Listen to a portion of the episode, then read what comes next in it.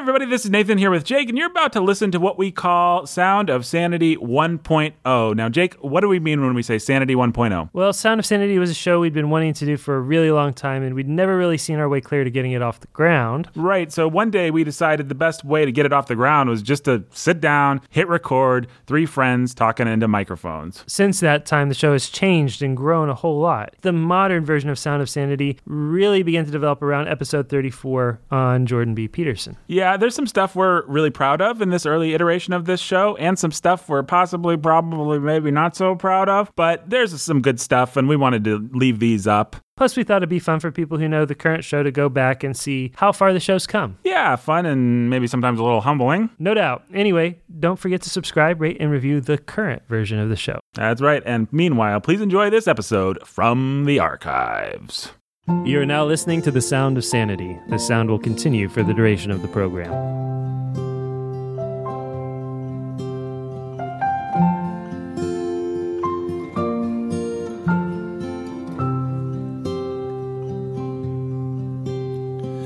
Lo,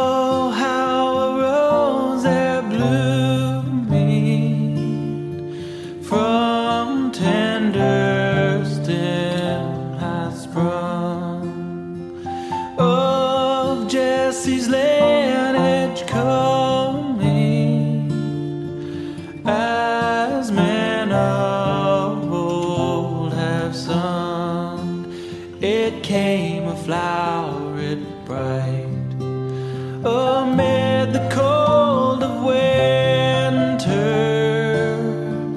when half spent was the night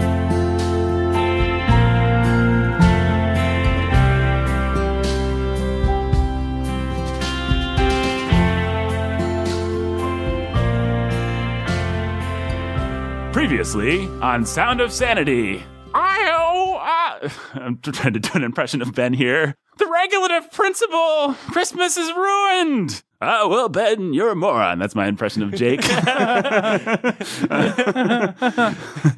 Uh, and I should probably say you're listening to Sound of Sanity. My name is Nathan Alberson. I'm your humble and obedient host. Over there, we've got the pastor, uh, Jacob Mentzel, the CEO of Warhorn Media, right there. Uh, how you doing, Jake? Good. Merry, Christmas, Nathan. Merry Christmas, Jake. Uh, and we've got over there our, our little elf, our little industrious Christmas elf himself, Benjamin Q. Sulzer, right there. How you doing, Ben? Merry Ben? Christmas, Nathan. He actually threw two handfuls of tinsel in the air as he said that. now, Ben, true or false? You're a terrible alcoholic. who uh, spends insane amounts of money on very small quantities of alcohol. That's possible. well, we, we talked about a lot about that last week. Yeah. In our fun fact about Ben, we talked about how you're spending twenty remember thousand that. dollars on alcohol. delicious Scotch whiskey. delicious Scotch whiskey. And we've had people since ask us about that and ask us about uh, the money that you're spending on the alcohol. And um, Let's just say I have a lot of credit card debt. yeah, it's not like that was intended for any sort of ironic or humorous purpose. No, no, no. That was a kind of completely sincerely. You're seeking help. I'm not a, the kind of man who jokes about my whiskey, Nathan. No, you love it too much. You spent twenty thousand dollars on it, of course. That's right. folks. It's possible that that was said for humorous purposes. You're not really an alcoholic. It's true. That is the one Oh, yeah, yeah. fact about Ben that is, in fact, said for humorous purposes. Really do on Halloween sit alone in the dark eating a bowl of broccoli. If I ever get married, it's going to be a family tradition. All right, kids, it's Halloween. Everything else that we've said about Ben, when we when I say fun fact about Ben, and then we say fun facts about Ben, everything else, hundred percent accurate, never intended at all for humorous purposes. That one, however, that one. kind of a little joke, Yeah. a little joke on the listener. All right. Wasn't there know. one where we talked about your how much you love curling? Wasn't that one? That would make it make it. In the I, you know. I don't think that that actually did that actually. oh, if it didn't get in, Oh, we'll have to do it some other time. And then is a champion curler. Yeah. Yeah. So, uh, very quickly, guys. Previously on Sound of Sanity, what did what did we say? We had a discussion, a very interesting discussion about Christmas traditions, and Ben talked about how Ben had to play the devil's advocacy. I thought we were going to get out early. The alarm went off. Ben comes in with all this devil's advocacy stuff. Um, which Yeah. if you don't know the devil's advocacy, that's where someone argues for the ar- Yeah. opposite position. So the episode Here, I'll just trace it very quickly for you. The episode started with us saying, What do we do with Christmas traditions? Well, and then Jake says, They're basically good. You know, they help us. What did you say in a one I- sentence? So I came out just saying traditions are good and inevitable, and it's important that our traditions serve God and are are in their proper place. And when they are, they're great tools to build God's kingdom and to help us learn things about about the Lord. And then the devil showed up. The devil showed up in the form of Benjamin Solzer.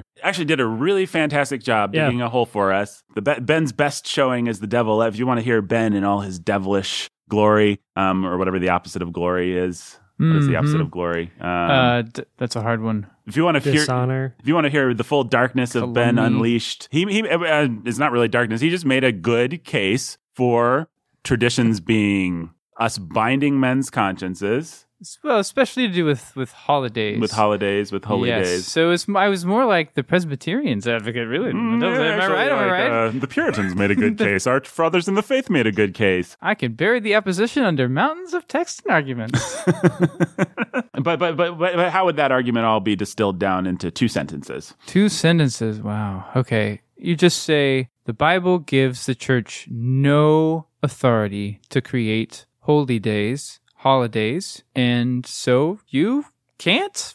To which Jake replied, I'm not about binding men's consciences or churches' consciences to celebrate Christmas. I'm about giving them the freedom to address something that has become a cultural phenomenon and to take part in it, in it in a way that's sanctified and actually helpful to the people around them and to their neighbors. and to bind men's consciences to not do that is actually ultimately probably going to be more destructive than That's right. not.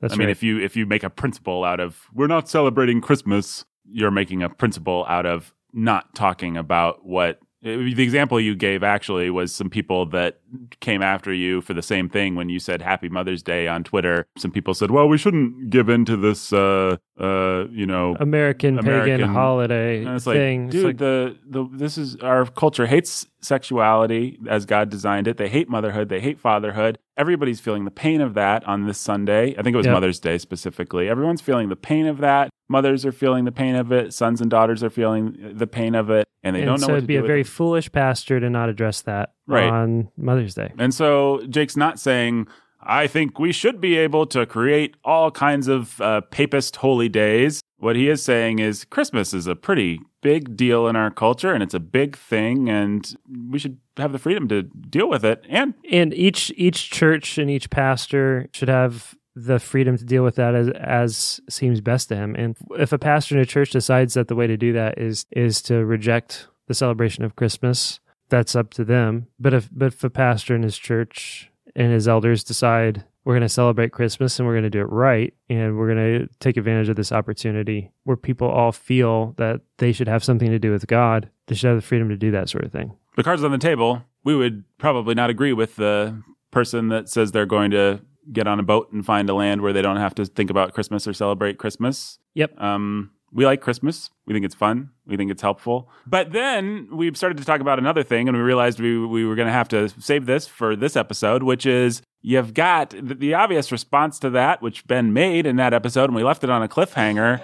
Is okay, but Christmas is commingled with so much idolatry. You know, I mean, Christmas really is a Walmart Hallmark Bing Crosby holiday more than it is a Jesus holiday. So sure, Jake, I can try and do something with that, but don't you feel a little bit more? This is getting into dangerous territory if you're Yeah. going to try and sanctify that. And we're going to be, and is- we're going to talk a lot more about that, folks. Hey guys, let's talk about our baggage.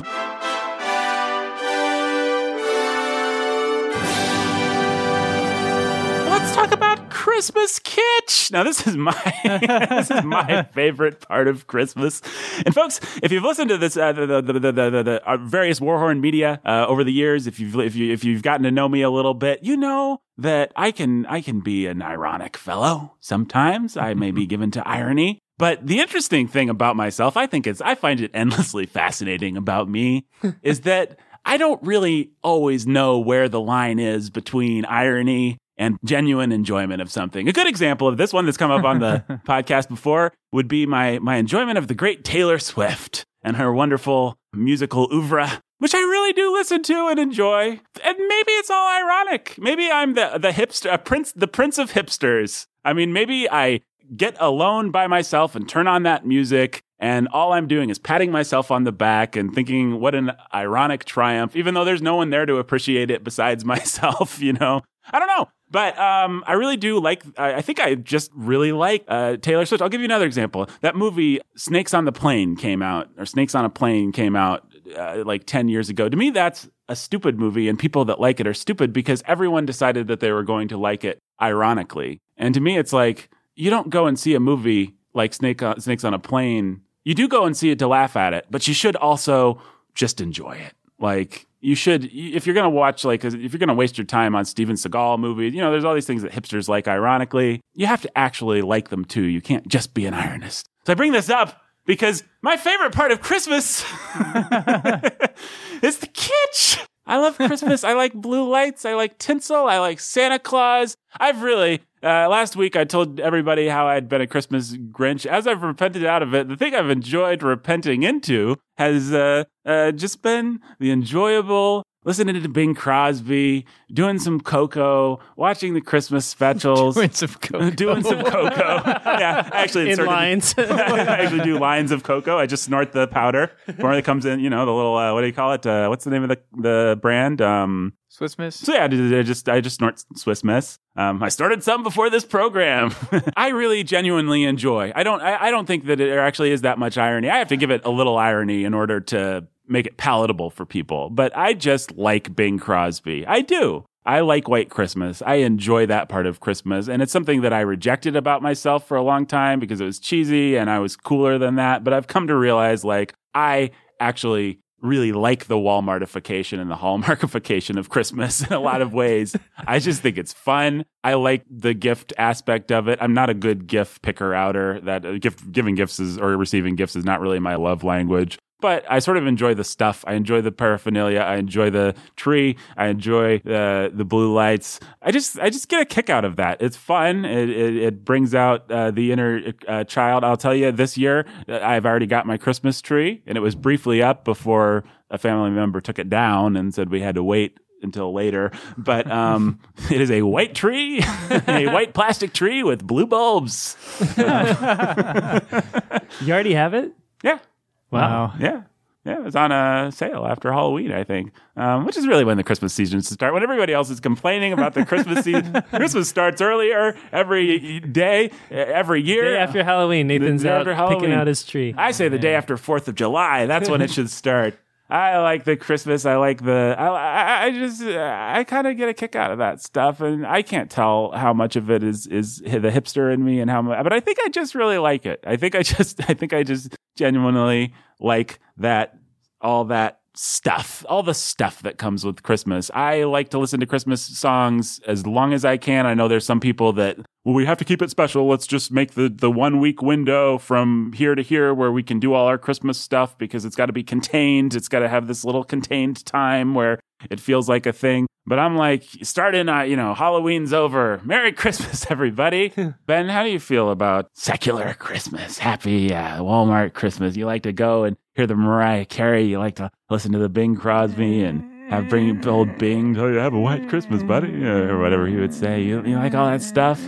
Wha- Oh, I'm sorry. I was just having some kind of Your inner Some tea kind of kettle was going. kind of- Involuntary, uh, some involuntary nervous system reaction to what you're talking about. I uh, I am not a fan of pop song Christmas songs. I'm not a fan of not a fan of kitsch. I don't think I never we never did Santa Claus when I was a kid, and I We didn't either. My my my, my, my parents. I, I don't remember ever not knowing Santa Claus was fake, and ever Yeah. not judging all the kids that thought Santa Claus was real. And I don't know what I would do with my kids, but I sort of think it might be fun if they knew about Santa Claus, Uh, or if they or if they you know uh, thought there was Santa Claus. I don't know. I don't know. I mean, I don't. I, when I see images of Santa Claus, part of I think part of it actually is kind of fun to me, like you're talking about. When I hear Mariah Carey sing, you know, "Silent Night," I just feel pain, intense pain. But or that's probably overstating it. But I do. Uh, yeah, I can't take too much of too much of it. I don't, I don't know. I don't know. What's what's kitsch? Nativity sets? Those aren't. They sure can they? be. They sure yeah, can they be. sure can be. I think my mom has pretty good taste in nativity sets, so I don't think we had any really kitschy ones. Do you have Ah, images of Jesus in your nativity sets? well, yeah, the little baby. Mm. Yeah, there he is. So that's is that kitsch automatically? And you're trying to take up the Presbyterian argument here. I didn't say I was consistent, and I don't have. I don't think I do. I have any nativity sets. I don't think I do. And if I do, I forgot that I even have them. So it's you know they don't count. What other kitsch's there? I don't know. I guess I don't. In one way, though, I guess I don't mind it all. It is kind of funny. It is kind of ironic. hmm My enjoyment of it, whatever I enjoy of Santa Claus and even Christmas pop music and paraphernalia and tinsel and lights. I like lights, unironically. I like lights unironically And- too. I like to go see the houses that you know in the rich Yeah. neighborhoods that decorated it up big. Oh yeah, yeah, yeah. and, You um, can't even do that around here. yeah. People you are not? pretty no, stingy. man. Like I was talking to Adam Adam Spady about this just the other day. Adam's an elder in our church here. He's also from Evansville, where I'm from, and he was texting me saying, "I've listened to the Halloween episode. You're totally right on about the differences between Bloomington and Evansville, and you underestimated. Like you were, you totally didn't play up how awesome Evansville is enough." Which is what my wife told me afterwards. By the way, just so just fun fact for everybody. They both said the same thing to me. It wasn't the houses that had full size candy bars. It was the houses that had king size candy bars Mm. that you were looking for. It was you get home from from school and right away you go and you you throw on your costume and you grab your pillowcase uh, because they don't make bags big enough for you to get all the candy you're gonna get. And then you go out and you're out till after dark with your friends and you plan to stop a place to on your route where you're going to stop at a friend's house and eat dinner or grab a bite to eat, or you lie to your parents about that and you don't eat dinner, you just eat candy and you come back with a full. And sometimes you go back and you dump out half of your bag because you had already filled it up. You're you're you're sleeping sleeping or uh, what's it called pillowcase Pillowcase. pillowcase not sleeping bags that would be a little excessive.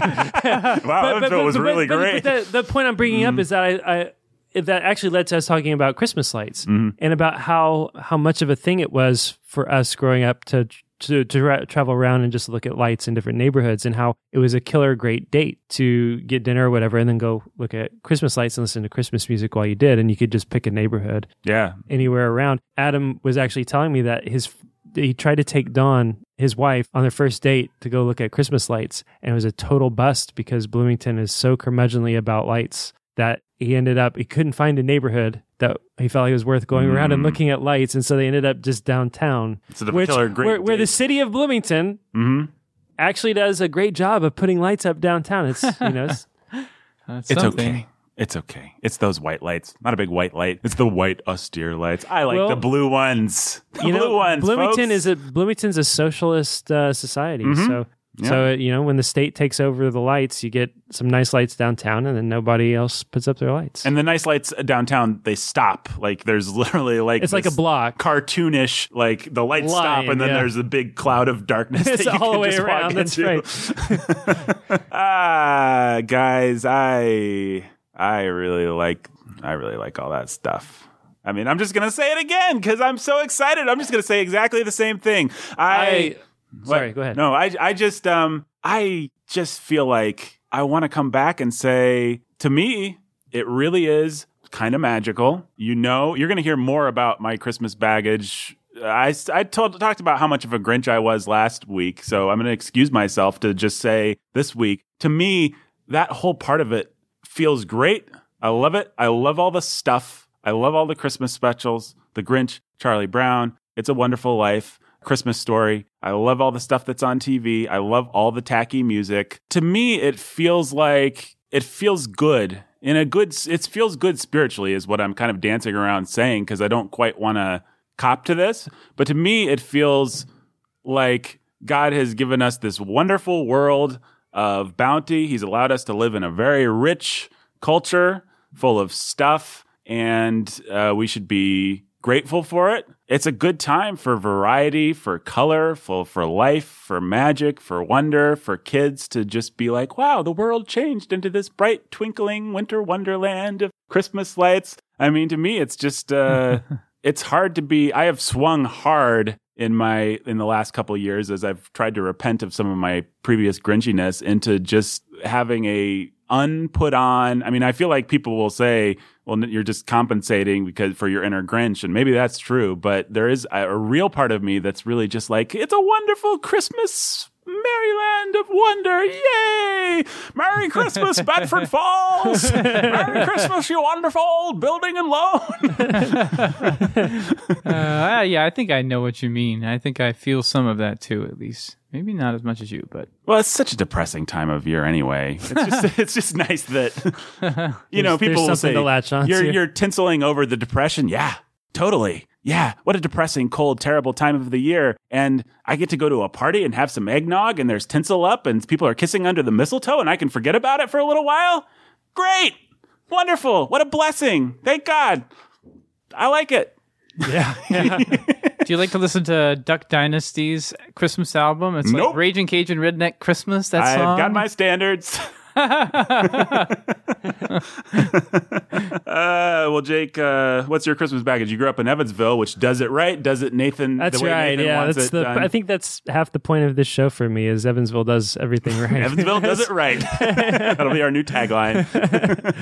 Middle America for the win, man. No, I yeah, I've gone on a, a similar cycle as you, and I, I ended up in a in a very similar place. Uh, how I got there is maybe a little bit different. I think a big part of it for me was really reading reading the Psalms and seeing the Psalms talk about how the nations will give feigned praise to God. That the, the w- when the gospel goes forth, when the knowledge of the glory of the Lord covers the face of the earth as the waters cover the sea, the nations will have no choice but to give feigned praise to Jesus. I think I was reading this through the Psalms around Christmas time once, and it just suddenly dawned on me that wait a minute, that's what all this stuff is. hmm That's what all this commercialization, all of this, all these secular pop stars or whatever singing Christmas carols while you're walking through Walmart done up in bows and garland. That's what it's all that's what it all is. It's Jesus has won and he's won so thoroughly that everybody at least once a year has to pay lip service to the fact that he rule that he rules the earth with truth and grace hmm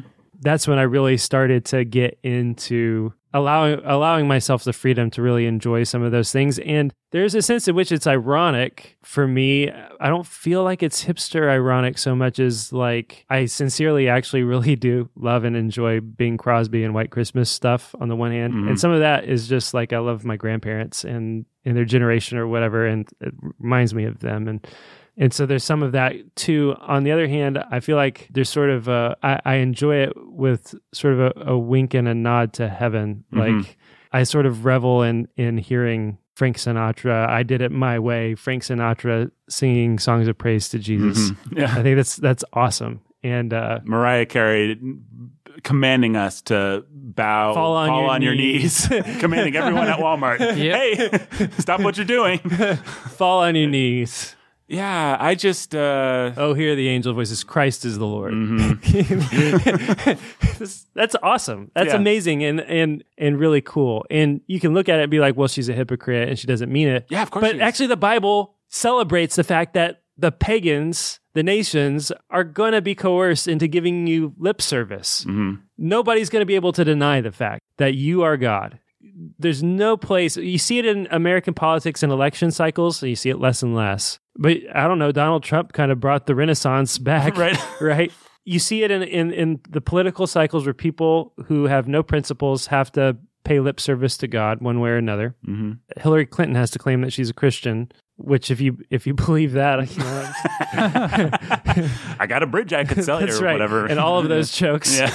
um, but so so I think you have election cycles and then you have Christmas, and those are the times where that it just really is clear and evident that that God is one. And and you can say, okay, yeah, well, we- God won, whatever. The West is in decline and is reject rejecting God and the things of God, and the church is in decline or whatever. But it also then rings true for me as a promise. God has done this before. We've been here and we've done that. God has won over all of the Western civilization to the point where still today we have this, and yeah, it may be in decline. What God has done once, God can do again. hmm It it fills that just that walking through Walmart, seeing the ribbons and the bows, and hearing Mariah Carey call us to fall on our knees fills me with hope for what God can and and will do the future in this country and across the world. Absolutely. And let me, since I opened up the idea of irony, maybe I can put a little Christmas bow on it by saying the great, or not the great, the terrible, wicked director. What's that guy's name? Oh, forget him. Let's not talk about him. Someone once said, a, a, a famous ironist once said, they don't have irony in Albania. And the idea is that irony is the way that rich people apologize for the things that they actually like. that poor people don't have to apologize for. Hmm.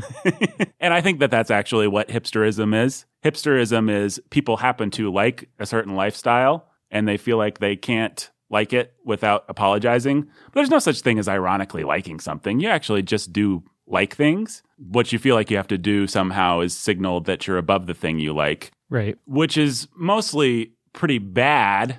You know, if it's if it really is just like like like if, if in my case with Christmas, if it's me saying, well, actually, I'm more sanctified than the the blue lights and the tinsel, and you know that's not really me, but uh, wink, wink, I kind of like it. That's just me being stupid and a liar, basically, and trying to play both sides. But I mean, it's sometimes I feel like Jesus is one of the great ironists in the scripture, and what I mean what I mean by that is Jesus always sees he sees the big picture because he is the big picture. And so he says, "I'll make you fishers of men." And the disciples are like, "What?" And all the time Jesus is just like, I mean, I'm sure there's much better examples that aren't occurring to me. He's saying things that have two meanings and his disciples inevitably are hilariously just like, "Okay, uh, what's what's the what's a perfect example? I know there's one I'm not thinking of.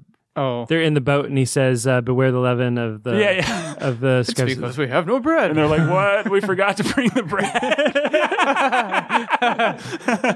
so that's a wonderful joke that we we have we have the wonderful perspective of being able to actually, in God's glorious kindness, know the heavenly realities. Just know enough of them, at least, this side of heaven, that we kind of get the joke. um, and we can make fun of the disciples, even though we would have been just as dumb as them. And in that sense, I think I can be a Christmas ironist because, yeah, blue lights are a tacky way to celebrate the King of Kings. Yeah, Mariah Carey's a hypocrite. Yeah, symbols are a dumb thing to clang together. But there is that psalm that says, I will praise him with cymbals. I'm like, what? The God that created the universe, you're going to take a couple pieces of metal and bang them together like a toy monkey? That's what the psalmist is going to tell you to do? There's some irony there. The irony of uh, our us being broken, stupid creatures using the material things of our dumb bodies in this dumb, broken world. You know, the irony of of of us using. As if any of that can be beautiful to the all glorious Yeah. Holy One. But I love that joke. I think that that's the joke that I'm enjoying. I hope. I mean, I hope it's sanctified. That's the joke that I want to enjoy with Christmas kitsch. Is that, uh, like you said, have it my way? Frank is giving glory to the King of Kings, and uh, that's hilarious. that's wonderful. you know, Yeah. and uh, there's not enough. You know, Jesus came, and so there's not enough tinsel in the world. And tinsel is such a what a dumb way to celebrate Jesus. But we're just doing the best that we can. It's pathetic. and it's hilarious. tinsel, blue lights, little blue lights that you plug into the wall, and little trains that go around, and trees that we chop down for some ridiculous drunken reason. I mean, how did that start? And we bring it in and we put it up and we hang things on this tree. I mean, it's just it's it's it's silly, but it's also kind of beautiful in a childlike sort of a way, and I love it. Merry Christmas, everyone. well, and that's the that's the thing that that it really I think comes down to is the difference between being childish and childlike, Mhm. and one is immature and and the other is mature. And there's a there's a you know it's one of my favorite favorite favorite favorite. I love the apostle Peter. I love him. And one of the reasons I love him most is because after the resurrection he's sitting on uh he, he he's like, "Well, guys, let's John, let's go fishing." Because it's what he knows to do and he's out there fishing and all of a sudden he looks up and he sees jesus on the shore and when he realizes jesus is on the shore he grabs his coat and he puts it on and then he jumps in the water and he swims to shore because he just you know there's it's like daddy's home Mhm. and so it, it doesn't even seem to make any kind of sense. He puts on his tunic and then he swims to jumps in the water, swims and John's like, "Well, I guess I'll I have to bring the boat in myself." Mhm. But it's that kind of self forgetful response to to Jesus that you just see Peter. He's full on committed to being to just he loves he loves Jesus. You tell a story about your son, Peter. Actually, it just occurred to me. You should tell that story. well, this was a few years ago now. Yeah, I had been away, and we. I was actually working on editing a book called "Daddy Tried" by by Tim Bayly. hmm This was maybe a few years even before that book came out. This was Yeah, It, might, it might have been a year or two before it actually came out. hmm So I'd been up working on it in Michigan at a at a sort of like a retreat house type type place. Then I left from there to meet my family for our family vacation. When I got there, my family was already at the at the house that we were staying at, and there was a balcony. When when I pulled into the drive, I guess the door was open or whatever, and Peter, I don't know how old he would have been, three, four, something like that. He was so excited to see me that he just he couldn't take the time to open the screen door. He slammed into it and burst burst through it and knocked it off of its hinges. And there was no way that he was going to actually be able to get to me because it was to the balcony. Mhm. So he's like there, like reaching through the spindles of the balcony. And you know, my my sensible daughter goes out the house, comes around, and is the first to greet me, Right. Because Younger than Peter. younger than Peter, Mhm. but I, it was just very sweet and uh, sweet to see that same kind of self forgetful thing that I love about his namesake. So, And to me, that's the sweetness of all the Christmas junk. Is it's it's us like knocking the stupid screen door down yeah, because we love God, and it's fumbling and it's stupid and it's mixed up, and you got a broken screen door on afterwards. yeah. Who cares? Who cares? Those screen doors away. Burst all the screen doors. Oh no, the devil's advocacy alarm is going off. Oh no. Oh darn. What is he doing here? Oh, come on.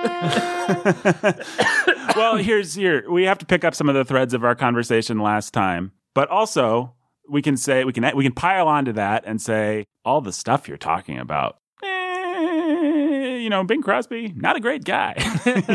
you know, went through some divorces, read his books, the books by his kids about him, his first kids. I think his second kids liked his second set of kids liked him a little bit better, if you know the story of Bing. But Mariah Carey, not a great Christian, so far as I'm aware.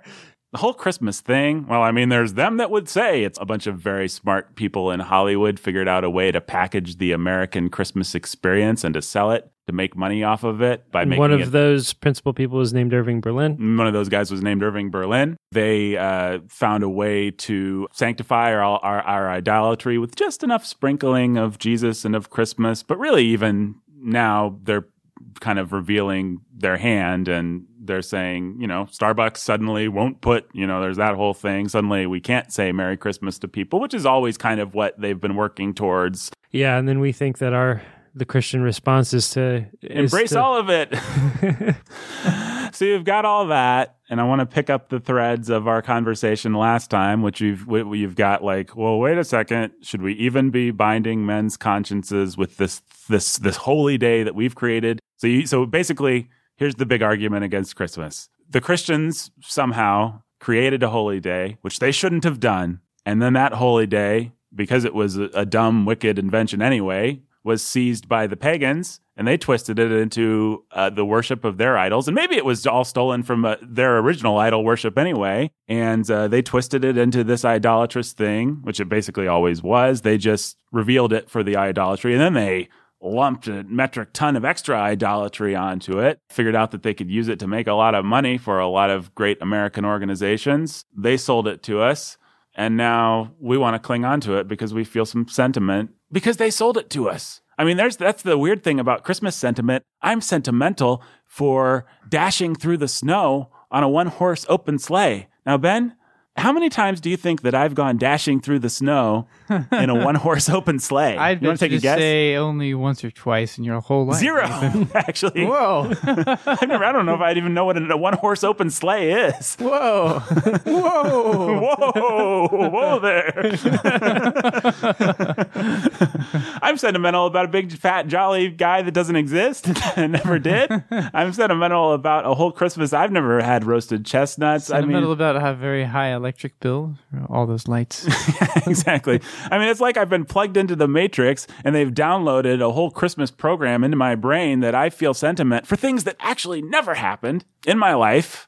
I mean, yeah, we had some nice times, but they were nice family times like other family times, but it was all sanctified, quote unquote, by this hallmark sheen that actually doesn't exist is the creation of Don Draper and the ad men on Madison Ave, Mad Men. So that's the whole argument against Christmas in one package wrapped up in a bow underneath our tree. What are we going to do with it, fellas? Open it up, play with it for about 10 minutes until it breaks, and then throw it in the garbage, I think. How about that?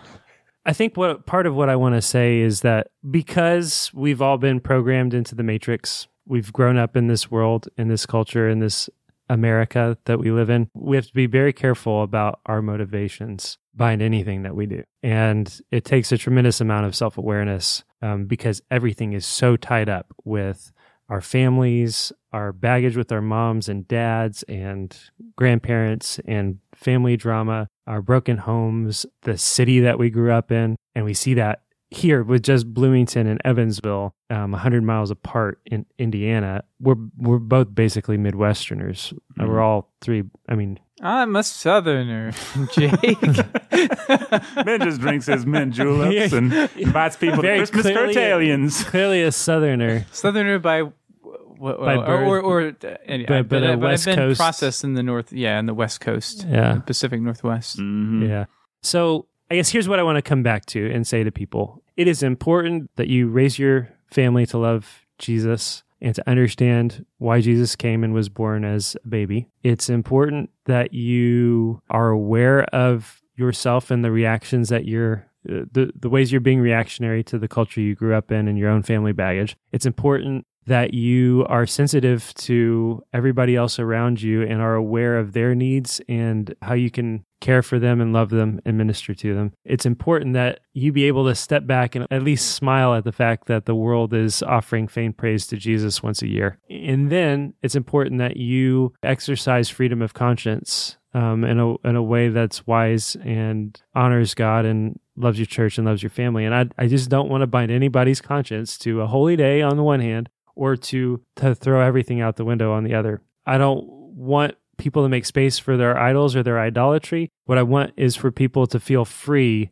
to deal with this thing we call Christmas in an honor in a way that uh, honors God and is faithful. And I think that you can do that by bursting through the screen door and throwing tinsel and running through the streets, shouting "Merry Christmas, you old wonderful building and loan." And I think you can do it by saying, "There's so much bound up with this stuff that I can't I just can't have anything to do with it. I think if you do that second, if you do the first option, you need to be careful that you're not just embracing a prepackaged idol factory, right?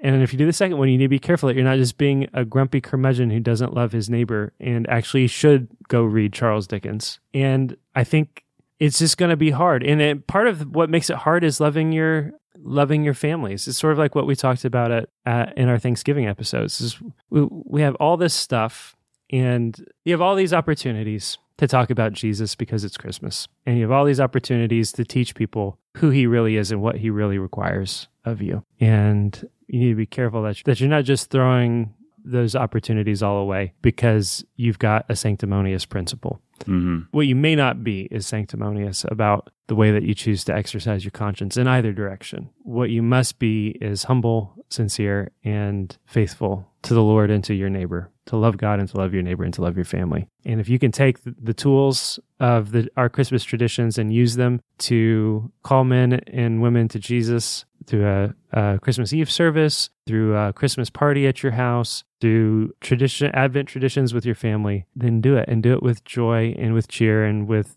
a, a childlike faith and and sweetness and joy. And if you can't, and you earnestly believe that the only way to deal with all this stuff and to faithfully love God and call men and women to the true God is to say, I can't have anything to do with this, then do that. And then, but don't be sanctimonious about it. Be faithful and loving and calling people, actually going out and calling people to love and follow Jesus and discipling your children and your family. And don't have a Christmas Eve service and take the opportunity to say, to explain to people who the true, the true God is. As for me and my house, we're we're gonna celebrate and we're gonna eat some fudge and we're going to drink some hot cocoa and we're going to throw the tinsel around and have some presents and have a party maybe. And and we're gonna go and we're gonna celebrate Christmas with our families and we're gonna give our parents an opportunity to love our kids and um, our aunts and our uncles and an opportunity to love the kids. And we're going to talk to people about about Jesus and we're going to we're going to do our best to navigate those waters with joy, and there'll be some tensions and and some difficulties that inevitably arise. We're going to talk more about that next week, by the way.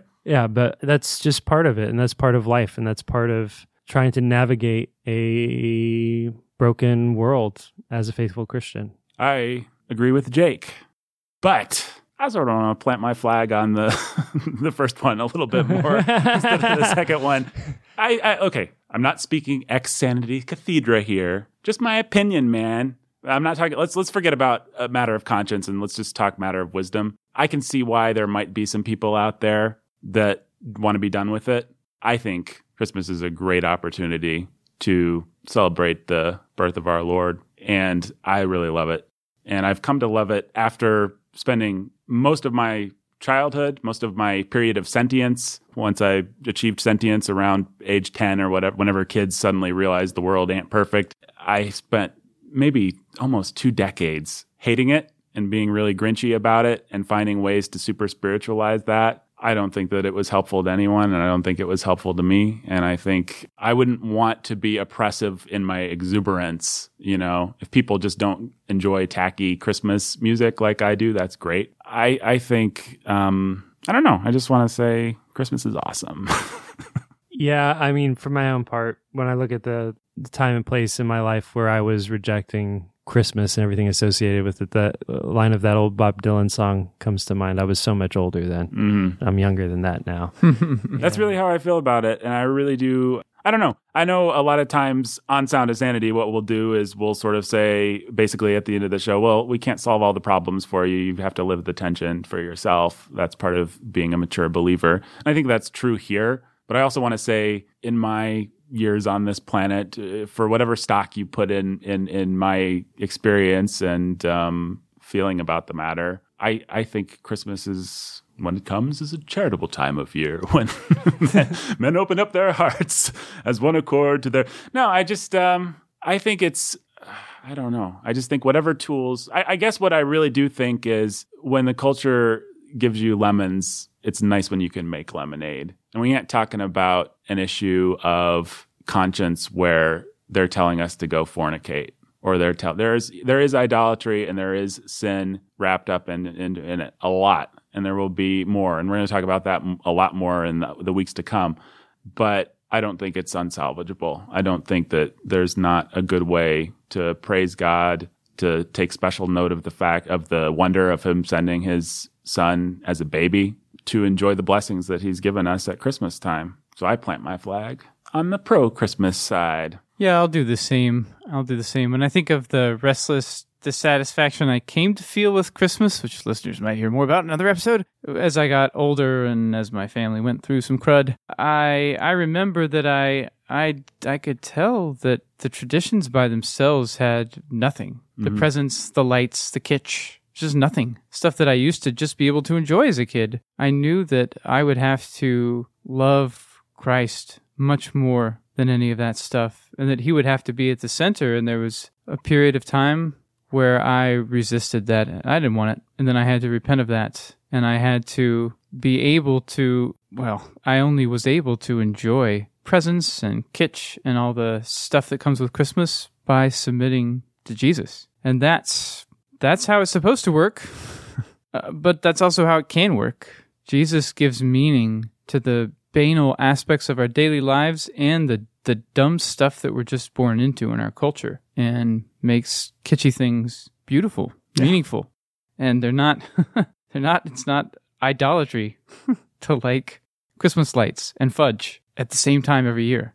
It can be blessing. I'm glad that we don't have that we're not part of a church system that forces that on people, you know, as part of their devotion to God. I, Yeah. I'm thankful that old Martin Luther helped liberate us from that. Mhm. But yeah, I just it's been my experience in life that more often than not, God is so good and he's such a good father that I always think when I repent of something, what I'm going to do is be celibate and be done with it. And he just like nine times out of 10, not always, but nine times out of 10, he gives it back to me in a sanctified way. And it's just like, that's what I'm really talking about with the Christmas kitsch, I think, is like there was so much bad stuff uh, wrapped up with Christmas for me and genuinely bad stuff, I think, in some cases that I did repent of it.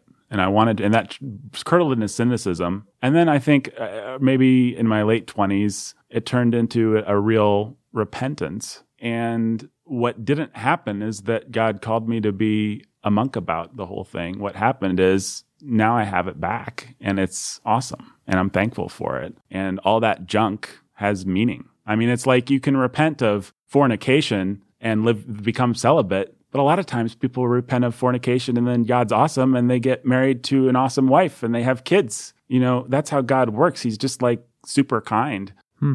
And so that's what I see for me, at least personally speaking, with Christmas is that I ran away from all joy because I saw the false joy. And then at some point in my life, I figured out how to begin to repent by God's grace of the false joy. And then guess what? God gave me back real joy and it's happy.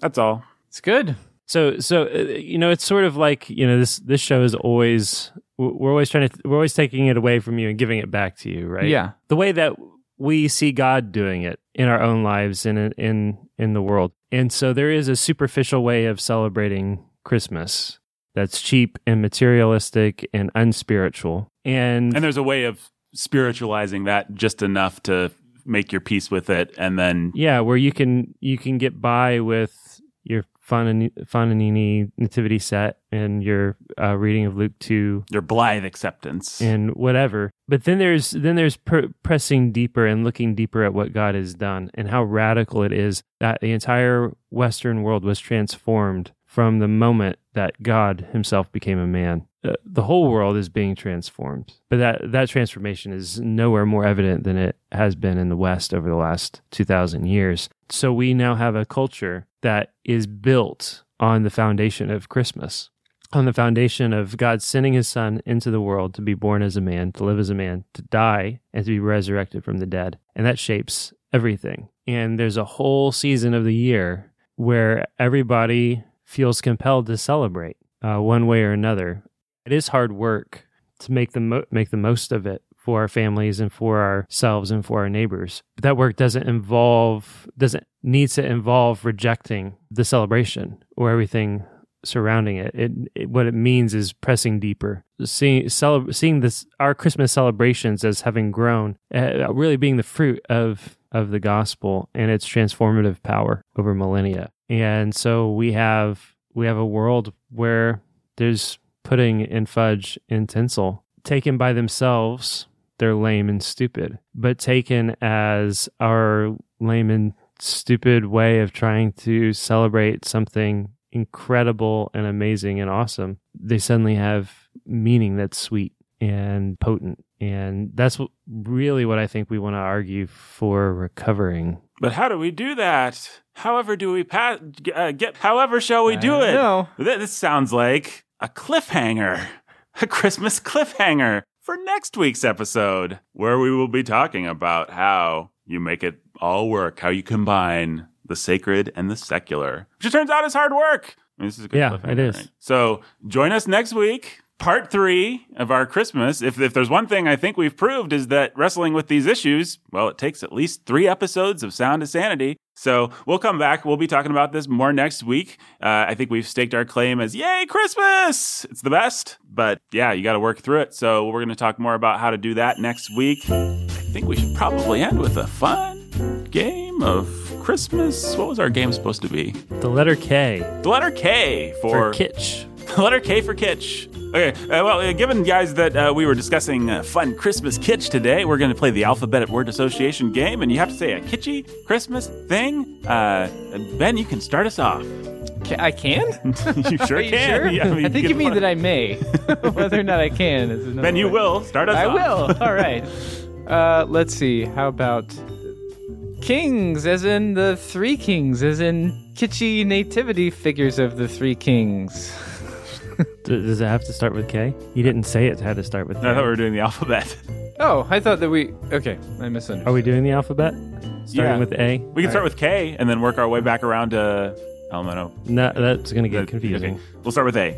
Start with A. Um, Say something about Advent, dude. Or aardvarks. Advent candles. Real kitschy. yeah. Bells, like the the single bells that you wear w- with the red string. Uh, Carol of the Bells. Pretty much every version. even the even the good versions, but especially the electronica like uh stupid Trans-Siberian Trans-Siberian Orchestra- orchestra, Orchestra. type versions. How about Decorations. Elf on a Shelf? Fudge.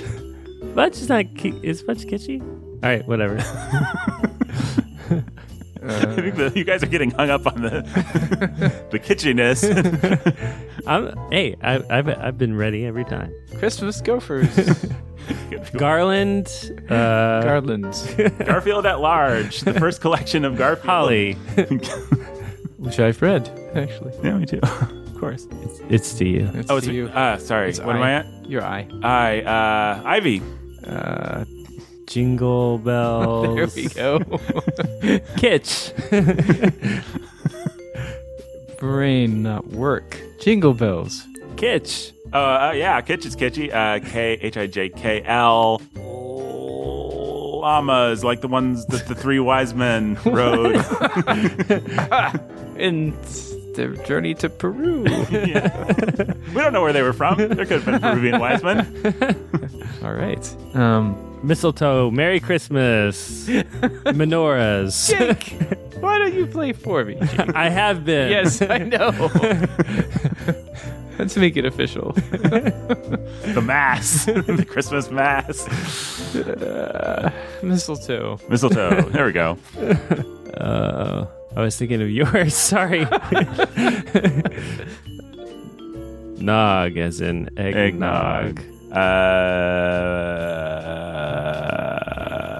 ooh. Oh. Oh, the holly and the ivy. Oh wow. Uh, Presents. presents.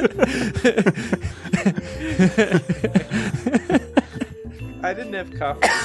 I set myself up to lose because what in the world's gonna be Q. Q? Are, are like quail? No, i- um, are you gonna Are you gonna bail me out, Ben? I should. Do it. You just I speak owe into you- the I deserve I owe you like ten bailouts now. it's um. Oh man. Is it quince? What is it? No. Something with the Q. Quartz. ah, yeah. Yeah, Quartz quartz snowman. Uh, there we go. Super kitschy. A B C D E F G H I J K L M N O P Q R.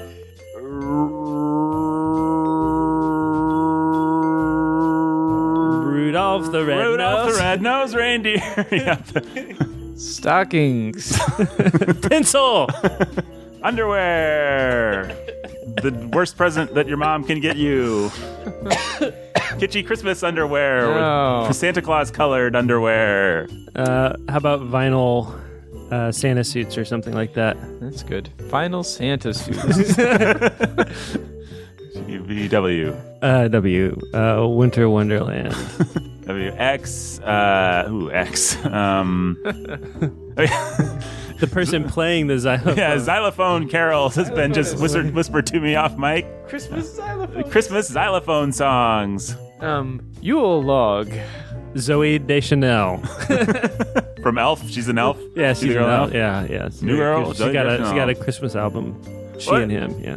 Thanks for listening to uh, Sound of Sanity today, folks. Uh, you can, if you if you want to support the show, if you want to support Warhorn Media, you can make a tax deductible. As we think about end of the year taxes and stuff, you, you probably want to make some tax deductible donations. So uh, you can go to warhornmedia.com. You can press the give button. You can do I that. saw three ships come sailing in on Christmas Day, on Christmas Day. I saw three ships come sailing in on Christmas Day in the morning.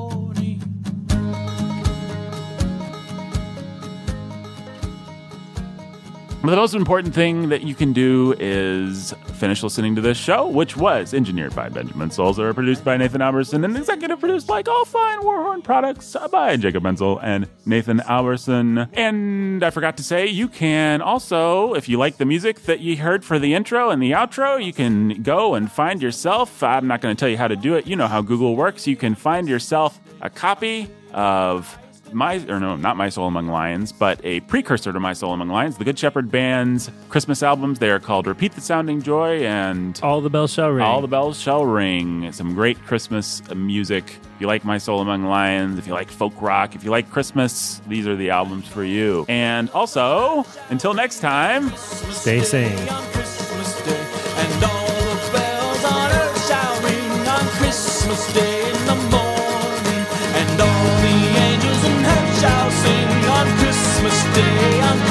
sister.